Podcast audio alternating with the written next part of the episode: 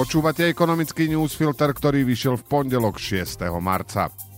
Priemerná mzda očistená o infláciu sa v Lani prepadla najviac za posledných 22 rokov, ukázali piatkové štatistiky. Nie je to žiadne prekvapenie a pravdu povediac, ak by nominálne mzdy rástli rovnakým tempom ako ceny, centrálna banka by mala s infláciou o mnoho väčší problém.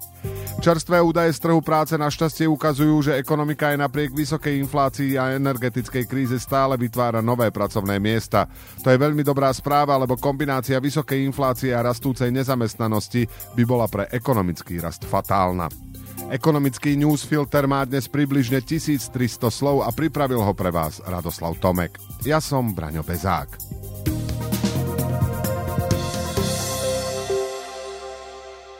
Automobilky v Európe sa stále nevyrovnali s výpadkami komponentov a teraz pred nimi stojí úplne nová výzva.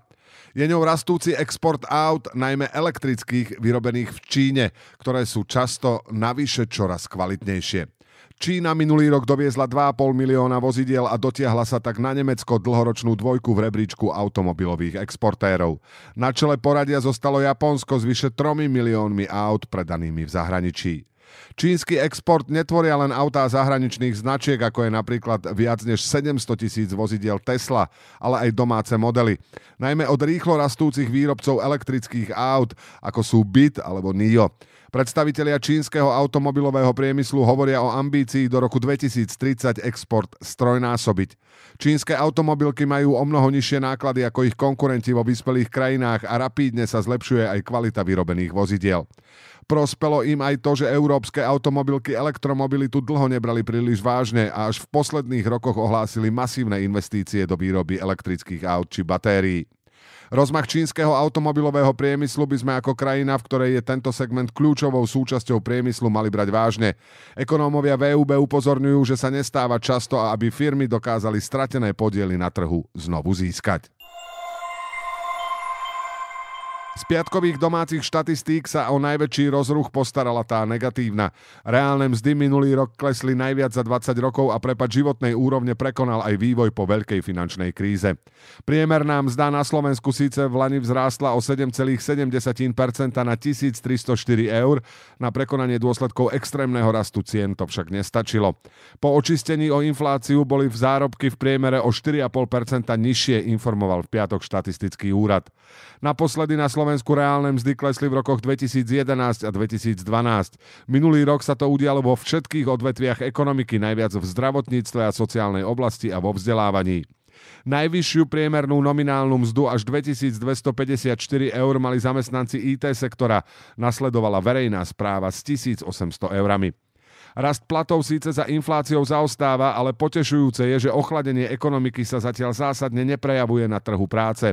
Ekonomika stále generovala nové pracovné miesta, aj keď na konci roka už výrazne slabším tempom ako predtým. Potvrdzujú to aj ďalšie údaje od štatistického úradu. Miera nezamestnanosti počítaná zo štvrťročného výberového zisťovania v roku 2022 klesla na 6,1% zo 6,8% na konci predošlého roku.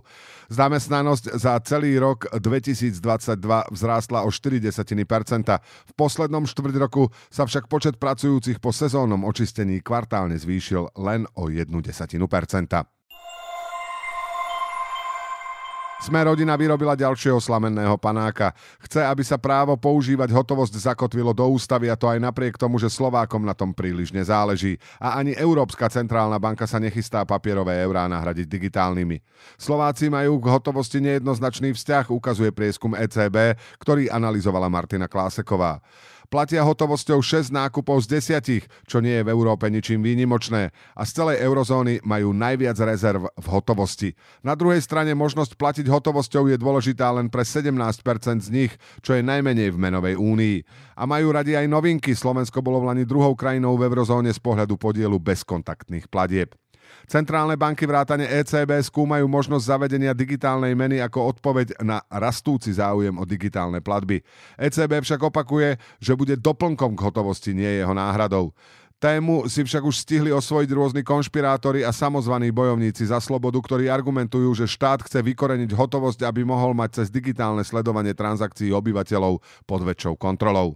Sme rodina už dosiahla, že v parlamente neprešiel návrh ministerstva financií, aby sa opäť začali uplatňovať pomerne veľkorysé limity na transakcie v hotovosti, čo zaváňa podporou daňových únikov a organizovanému zločinu.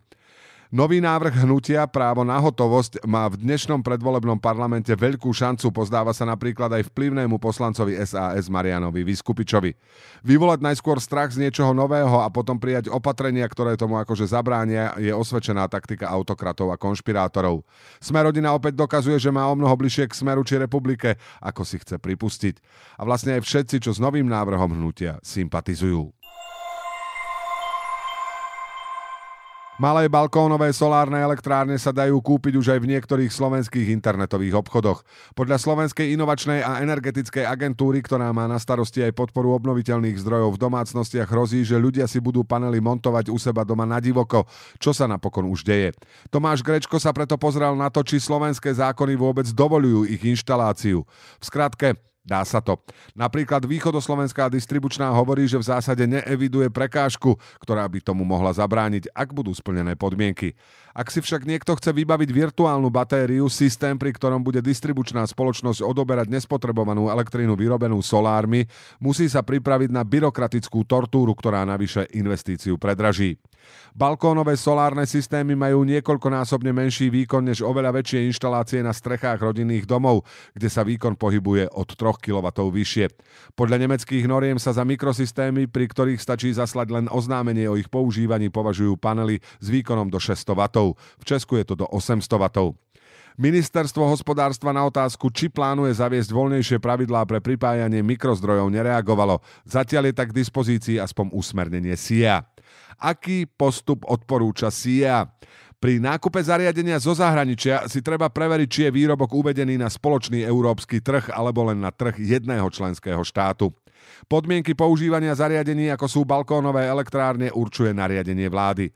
Akýkoľvek zdroj elektriny, ktorý je prepojený s distribučnou sústavou, je možné pripojiť a prevádzkovať iba so súhlasom jej prevádzkovateľa a každý z troch regionálnych distribútorov vyžaduje vlastné dokumenty. Bez súhlasu distribučnej spoločnosti nie je možná ani výmena elektromera za taký, ktorý samostatne počíta vyrobenú a spotrebovanú elektrinu. Na záver tri krátke správy. EÚ odkladá definitívne rozhodnutie o pláne ukončiť od roku 2035 predaj aut so spaľovacím motorom.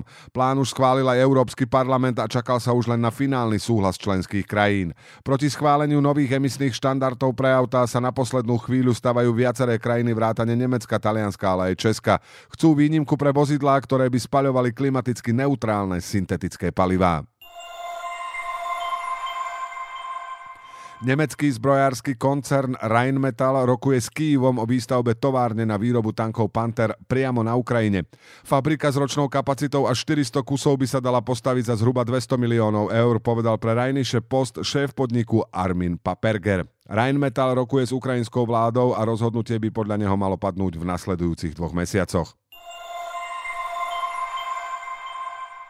Svetové ceny potravín vo februári podľa FAO klesli 11. mesiac za sebou. Index, ktorý sleduje ceny obilnín, rastlinných olejov, mliečných výrobkov, mesa a cukru na medzinárodných trhoch, oproti predchádzajúcemu mesiacu klesol o 6 desatín bodu na 129,8 bodu, čo je najmenej od septembra 2021.